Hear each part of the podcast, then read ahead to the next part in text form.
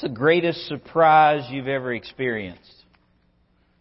I mean, a time when you were just absolutely blown away, completely unexpecting what's getting ready to take place, and all of a sudden, just wham! I mean, it just it just came upon you.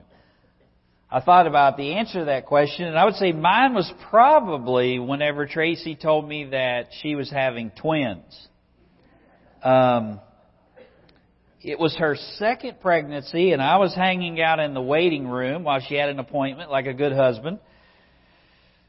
And she came out with a piece of paper in her hand. She'd been having some uh, some some pain. I mean, not anything major, but hey, maybe we ought to get this checked out. And she called the OBGYN. He said, yeah, sure, come on in. And and so I'm waiting there, and she's she's in the back, and she comes out with this piece of paper in her hand, and I find out later it's an ultrasound print, and um, you know, she, I don't remember the look on her face, but I remember what I asked her. You know, is everything okay? And she said, uh, yes. Well, what did he say? And she hands me this piece of paper, which is a picture. And when I looked at it, I saw it was an ultrasound. And you know, whenever it's early on, you know, you kind of see the circle there. But, you know, it was the black and white. And, and as I look at the picture, I see these two little letters, A and B. And I say to her, what does the A and B mean? And she says, that's baby A and baby B. And I, I just, I just didn't know what to say. I mean, it just, it really, you know, I'm replaying this in my mind and I'm looking, just staring at this picture. And, and, and honestly, it never crossed my mind before, before that day that twins were possible.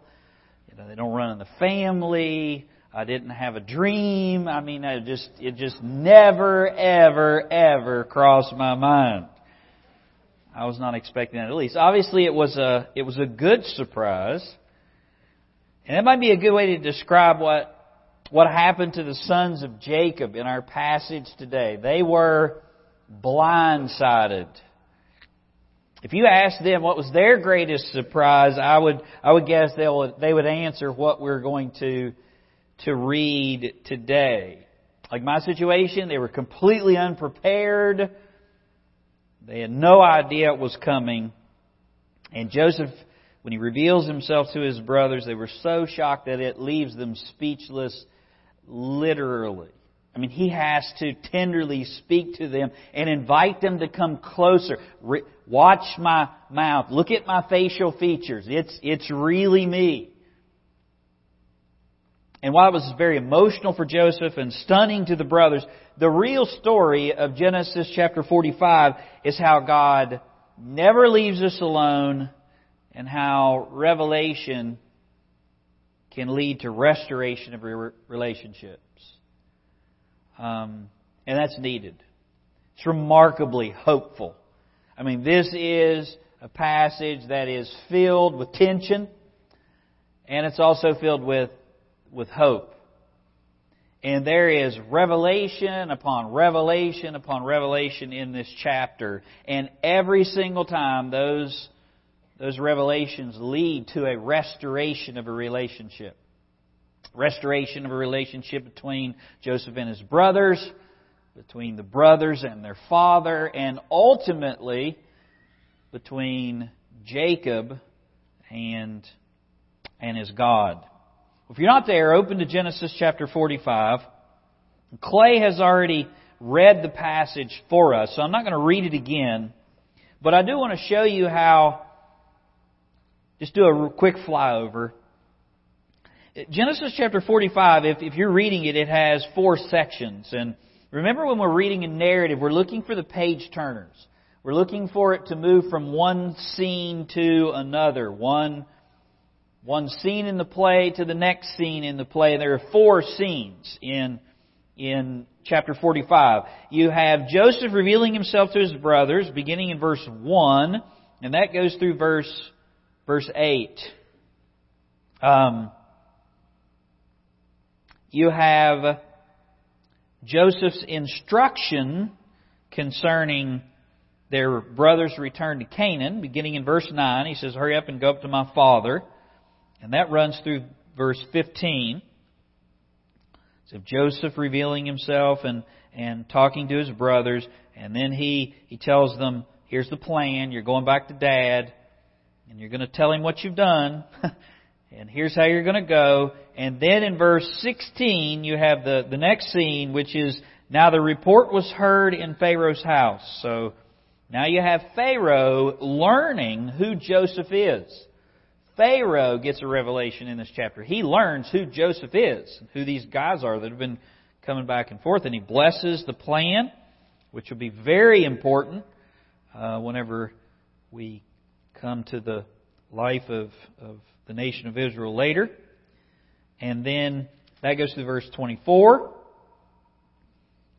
And then in verse 25 through 28, those last three verses, you have them reappearing in Canaan. Then they went up out of Egypt and came to the land of Canaan to Jacob, their, their father. So there's the four scenes. In, in Joseph's presence, the plan that Joseph gives them about the return. Then he goes over to Pharaoh's house, and Pharaoh gives his blessing to Jacob and the, the family moving down, and then you go back to Canaan and you see the brothers show up with the news before Jacob. We're going to focus on the reconciliation part next time, and this morning we're just going to look at the at the three revelations that actually set that reconciliation up. There are three revelations in this chapter that we're going to that we're going to look at. Three revelations that lead to reconciliation. And the first one is Joseph revealing himself. Number one is Joseph revealing himself. Look at verse, verse 1. It says, Then Joseph could not restrain himself before all who, who stood by him, and he cries out, Make everyone go out from me. So no one stood with him while Joseph made himself known to his, his brothers. Now this chapter begins with a very dramatic scene. It, it, it begins with a dramatic scene. It's actually a carryover from chapter 44. As the brothers pass, as we saw last week, as they pass uh, uh, Joseph's final exam, and he recognizes there's a full transformation that's taken place, and the the the capstone to that transformation is Judah interceding as the substitute on behalf of Benjamin. Joseph here, this chapter 45 opens with with Joseph realizing his brothers are not the same men and he, he can't maintain his secrecy before. This is not the first time that Joseph has, has been emotional. You remember he's excused himself more than once and wept, got himself together and he comes back in. But here he, he can't control himself. He, he's unable to contain his, his emotions and, and he shouts, everybody get, get away from me except his brothers. And and with that, I mean the second in command of all of Egypt sends all of the, the Egyptian servants scurrying, and the only ones in the room that are left is Joseph weeping and and his brothers. Can you imagine what's going through the, the brothers' mind? Because he doesn't he hasn't told them what's going on yet. I mean they're thinking, what in the world is getting ready to happen? They've already had a few surprises with the exams. He doesn't want anyone there when he reveals himself to his, his brothers. But verse 2 says that he wept aloud. He wept so loud, he, he sobbed so loud that not only did, did the Egyptians, that's, uh, that's uh, Joseph's servants that he dismissed, not only did his own servants hear, but the house of Pharaoh heard. I mean, this is a second in command, so it's like, you know, president's house, vice president's house, very close together. So, I mean, he weeps so loud that not only do the servants that he dismissed hear it, but also Pharaoh in his own quarters hears it. This is a man who has 20 years of emotion built up and it all comes out at once. You ever tried really, really hard to restrain your emotions? We were talking about this with Jacob right before the wedding yesterday morning about, you know, crying or breaking down and, and about how hard it is sometimes as a pastor at a funeral I told you before when I go to a military funeral, whenever I, uh, I, you know, there's some kind of honor that's delivered there. It's really, really hard for me to keep it together, and so you know, you bite the inside of your jaw or your lip or whatever you have to do to keep it together because you're there ministering, serving. Here's a guy for 20 years. He's kept it together. He's, he's let it out a couple times and regained it. And, and here's 20 years of emotion that all comes out at once. There's a scene in uh, the movie Gods and Generals when Stonewall Jackson, who was known for his resolute personality, hears about fever taking a little girl that he's become fond of. If you've seen the movie, it's it's somewhere towards the towards the end of it. And he sends his personal physician to care for her and and upon his return the physician relates the news to Jackson that, that she's died. And upon hearing the news, the normally stoic Jackson walks off and takes two steps, a few steps away from his troops, and he and he sits down and he just breaks down and sobs. And the men are just standing there, just just in awe. I mean, they're looking at it, and one of them finally says, "I've never seen a general cry." I mean, so many soldiers, even his own from VMI, so many horrible things before. Why now? And another one answers, I think he's crying for them all right now. Here, I think Joseph is crying for the entire 20 years of experience.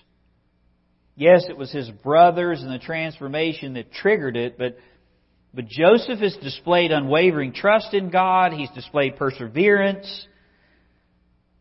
Well, that doesn't mean he didn't feel anything during the process. I mean, he's not a robot. He felt everything you would have felt when, when something happens that hurts and you can't understand it. I, I'm, I'm sure he felt fear, he felt betrayal, he felt anxious, he felt frustration, and much more. He had questions. He missed his father, he missed his family greatly. I think that, that you could really see this, and you can see both the faith of Joseph and the heart of Joseph whenever he names his children. I mean, when kids come into the world, it changes things, doesn't it? It, it, it, it changes you. It's a, it's a moment of reflection. You, you go from an individual to now a married individual when you get married, and then when you have a kid, it's like everything, everything changes. And in that moment in Joseph's life, it, he names his children Manasseh, which means forgetful, and Ephraim, which means fruitful. Do you remember what he says? He says, God has made my made me forget my trouble and my father's household. That's the reason he names him Manasseh, forgetful. God has made me forget my trouble and my father's household. That's his conclusion and reflection upon having a kid. Ephraim, fruitful. God has made me fruitful in the land of my affliction. He affirms his faith. This is not my land. Canaan is my land. That's the promised land. But God has given me a little respite. He's given me a little joy with this child in the midst of, this land of affliction. Here's over a decade, it's plus, 15 years or so, 17 years since, since he was taken out of Canaan. He's been exalted to the right hand of Pharaoh, and at the birth of his children, he's still thinking of, of home. He's still thinking of his father. He's still thinking of the, the trouble or the pain. And I think it's very helpful. Should be very helpful for you. It is for me because I think Christians sometimes feel like that that any feeling like that, whether it's a sense of fear or betrayal or anxiety or whatever it might be, expresses a lack of faith or shows weakness. I see a lot of this at, at funerals. Christians sometimes don't know how to respond at funerals. Is it okay for me to cry because I know there's heaven? You know, I mean, is it okay for me to mourn and feel sad? Of course it is. That's exactly what human beings do. It's, it's not a sign of weakness. Feelings are part of being a human being. It's what you do with those feelings that matter. You're going to have them. They're going to come. The question comes, will you follow your feelings or what you know about God? That's really the question. Will you allow how you feel to direct what you do long term, or will you have faith in what God has said? Joseph had feelings, but he allowed his faith in what God had said to direct him for the long term. That's what he persevered by, not his feelings. Adrian Rogers said when he gets it, got out of bed in the morning, shared this with you before, I think years ago. He went to pray and didn't feel like praying, had a headache and just felt like prayers weren't getting through and so he said he went and took two Alka-Seltzer and about 30 minutes later he was feeling a whole lot better and went back and had a had a wonderful prayer. And he said, so let me ask you a question. Was God in those two little Alka-Seltzer? Was I any more on praying ground whenever I felt bad? Whenever I felt good? And he says, don't come to God with a, your handful of a brass of emotions. Come before God with a firm conviction of faith in who the Lord Jesus Christ is and what He's done. Your feelings come, but feelings are fleeting. Feel one way one way, one day, and one day the next. Joseph directed his life by faith and not feeling. It's, but the feelings are coming out right now. Joseph felt everything you would have felt, but he trusted in God regardless. Joseph blurts out in verse 3 three words in English, two in Hebrew, really a pronoun and a proper name. He just simply says, I am Joseph. I mean, he's sobbing, crying uncontrollably, and all he can get out is, I am Joseph. What? He reveals himself and then he immediately mentions his father. Does my father still live? The significance there is he calls him my father. All the time before, Joseph's been saying, Your father. Is your father still alive? What about your brother? Here he calls him my father. Does my father still live? Remember, this is not a story about Joseph, but it's about Jacob. It's the reason it's mentioned here. Does my father still live? Does the patriarch, Abraham, Isaac, Jacob, does Israel still live? My father hasn't forgotten his family. He still longs to be with them. And while Joseph is emotional, his brothers are motionless. but his brother, in verse 3, could not answer him, for they were dismayed in his presence. They were unable to speak. They were in complete shock. It doesn't say they didn't answer, it says they could not answer. It's they're in disbelief. And Joseph, trying to help, gives them information that only he would know. Look at verse 4. Joseph said to his brothers tenderly, Please come near to me. Come closer. It's okay. So they came near, and then he said, I am Joseph, your brother. He repeats the same phrase, and then he gives them information that only Joseph would have known, whom you sold into Egypt. Nobody knows that except the brothers. And, of course, the guy that cut the short end of the stick. Dad, they suspected, but he doesn't know. The Egyptians don't know.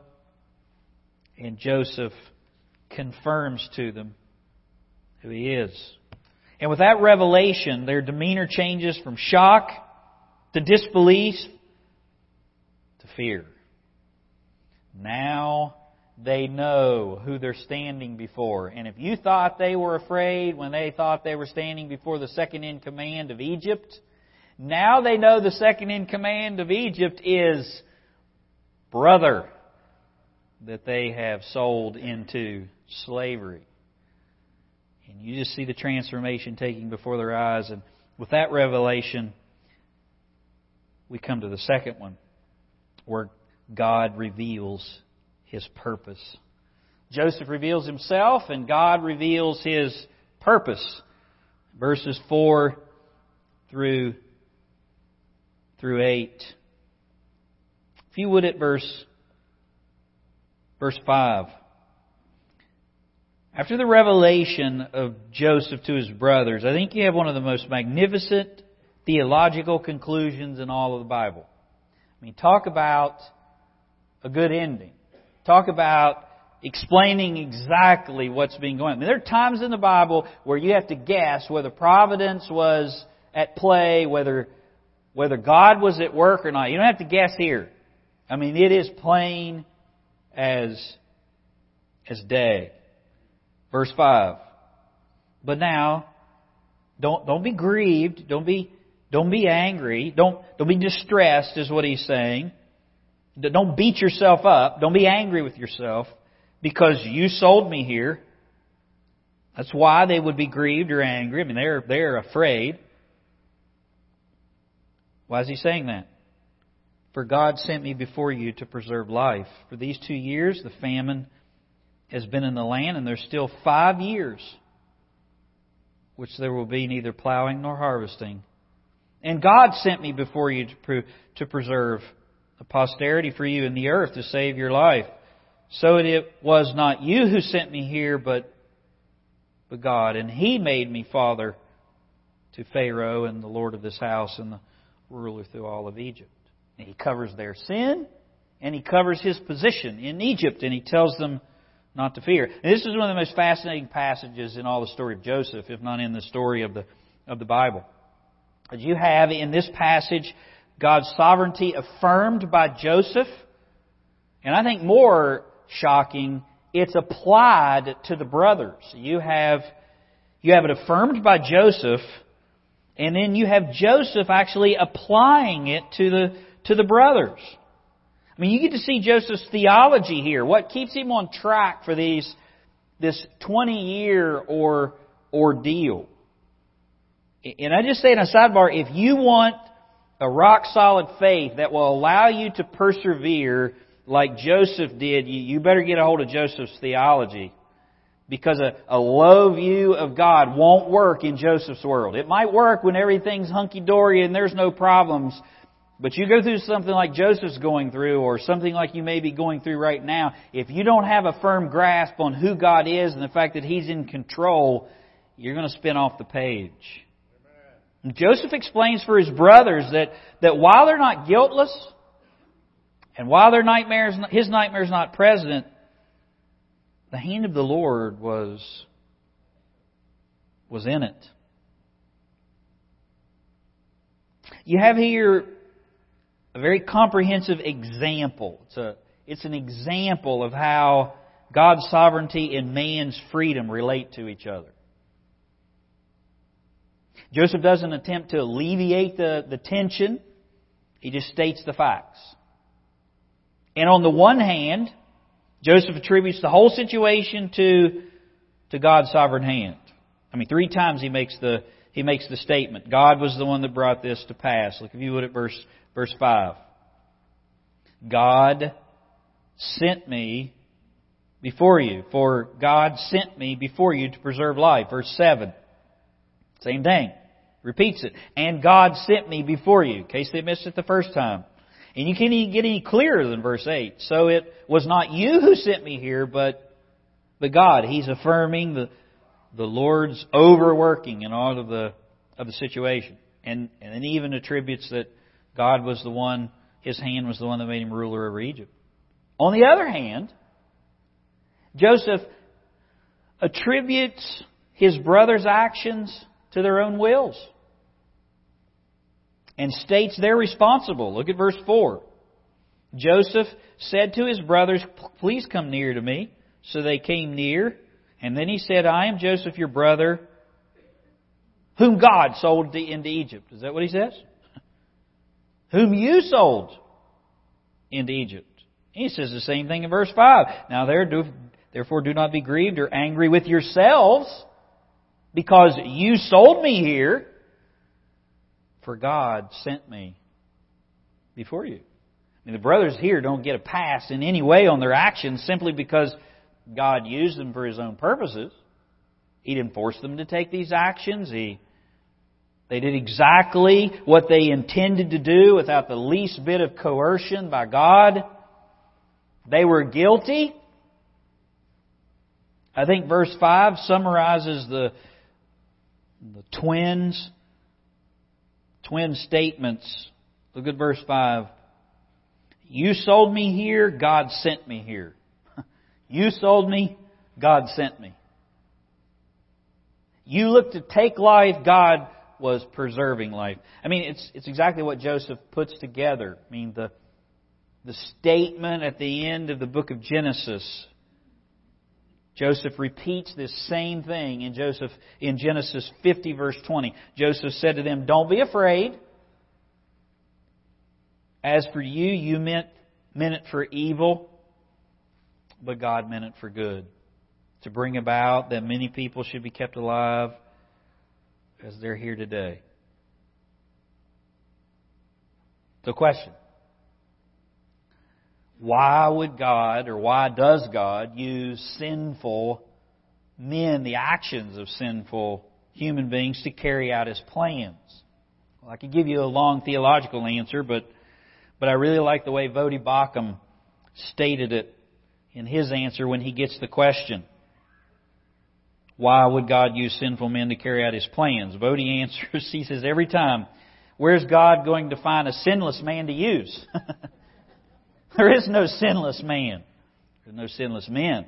It's true. Romans 3.23. All have sinned and come short of the glory of God. Therefore, everything that God does, everything that God does in accomplishing anything that involves human beings involves sinful men in some way. Joseph doesn't just affirm those whose twin truths personally, but he also applies it to, to the brothers.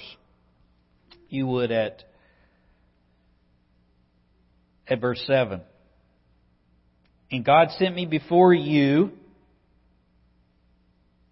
to preserve a posterity for you in the earth, to keep you alive, he says earlier. God sent me before you to preserve life. And then in verse 6, he explains what he means by that. I'm here because there's the famine, and the famine's not over, and there's five more years. And because I'm here, I'm going to preserve your life and the life of the family. He talks about a remnant and the survivors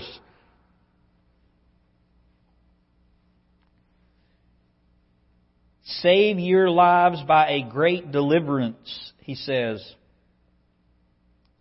It Means others in Canaan, others in the world will die from the famine, but that's not God's plan for the family of Jacob. And he's using Joseph to accomplish that. He comforts his brothers. Are you ready for this? Who are the perpetrators with the sovereignty of God. Now that's just weird whenever I started thinking about that. I mean, I totally get how when bad things come into my life, I'm going to go, well, okay, I might not understand it, but God's in control. I get that brings comfort to me. And Joseph affirms that. Whenever I stand and affirm and say, yes, human beings had their part in it, but ultimately God's in control of my, my life. He'll work all things together for good. We love Romans 8:28. That brings me great comfort whenever difficulty comes in my life. I can affirm that about God. But Joseph applies that same sovereignty of God to his brothers who are the perpetrators. You normally think the comfort's only for the person afflicted, but God applies it here to the offenders. You did this, you sold me, God sent me, and He did it for you. Wow did it for you to preserve you, to preserve a remnant, and that you would be a survivor. He never excuses their guilt, but he declares that in the midst of your guilt, God's grace is going to triumph over it. You ever think the Apostle Paul had a hard time with what he did prior to salvation? I mean, I know the Bible says he, forgetting those things which are behind and reaching forward. Do you ever think the Apostle Paul ever, ever laid down and in his dreams he ever saw Stephen's face when he was standing there holding his cloak? You ever think that the Apostle Paul ever heard the screams of the women and the children that he abused and drug out of their homes and brought to Jerusalem to, to lack up? Do you ever have a hard time with what you've done prior to, to salvation? You ever think about that? Does it ever bother you? Let me ask you another question. Do you think God used the Apostle Paul's former life, or your former life for that matter, to prepare Paul what he called him to do? God never excused his sin, never excused yours. Listen to 1 Timothy chapter 1, because I think this is Apostle Paul's. They should be bringing these verses up on the screen. This is the Apostle Paul's statement about his former life, and I think a New Testament application of what, what Joseph is, is saying here. He says, I thank Christ Jesus our Lord, who has strengthened me because he considered me faithful, putting me into service. That's into ministry. Even though I was formerly a blasphemer, that's sin against God, and a persecutor, and a violent aggressor. That's sin against other people. Yet, in spite of that, I was shown mercy because I acted in unbelief, ignorantly in unbelief. And the grace of our Lord was more than abundant. With faith and love which are found in Christ Jesus. It's a trustworthy statement deserving full acceptance that Christ Jesus came into the world to save sinners. I clearly am and was. All of my sin I own, I committed. God didn't excuse one of them.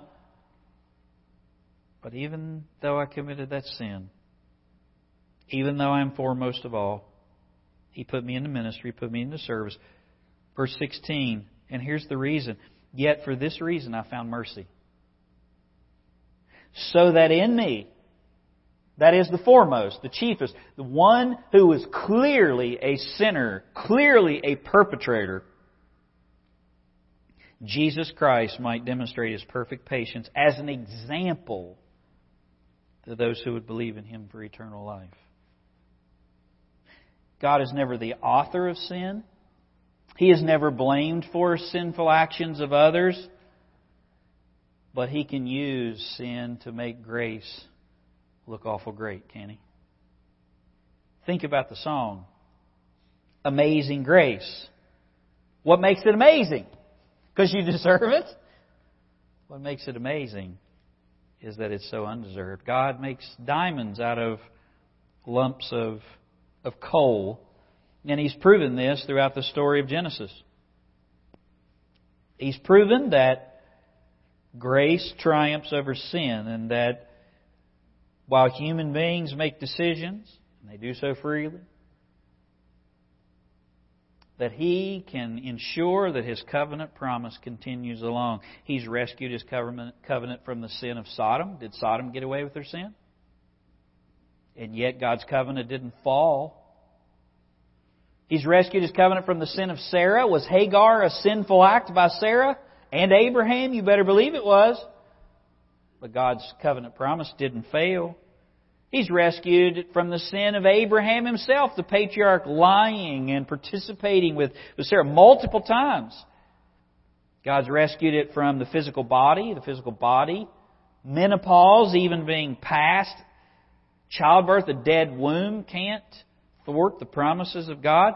He rescued it from the evil intent of a father-in-law, Laban. He rescued it from the birth order of twins, betrayed brother, Esau can't thwart bad parenting of Jacob can't thwart it. Evil brothers can't thwart it. Trying to kill Joseph, selling him into Egypt. Potiphar's wife can't thwart it. Even natural disasters such as famine cannot thwart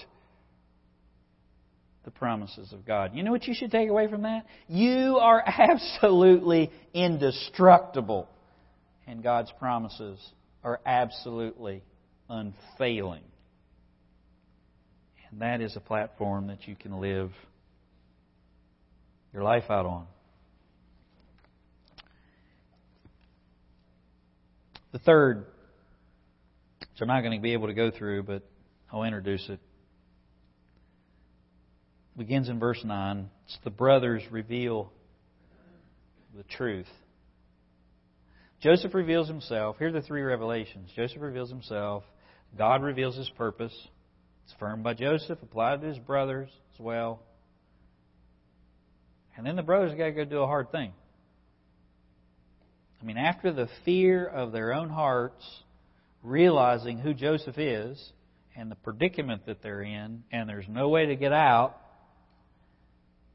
Verse 9 says, Hurry up, go to my father, and say to him, Thus says your son Joseph. You mean the one that was dead? The brothers have to go confess to their father. And confession is a hard thing to do. something that you must do, but it's a very hard thing to do. God greatly desires to forgive sin. He desires to forgive the sin of the brothers. And you're going to see restoration next week or the week after.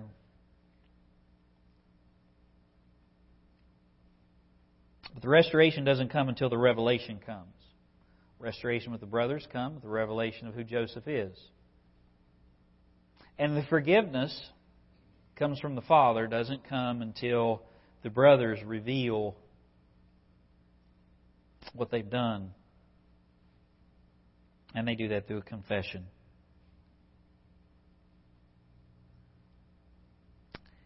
God can't forgive your sin until you own your sin. You must take it to the cross, never to be seen again. It's hard. As we'll see next time, God won't leave you without help, just as the brothers have a plan that they're to follow to find the forgiveness of their Father.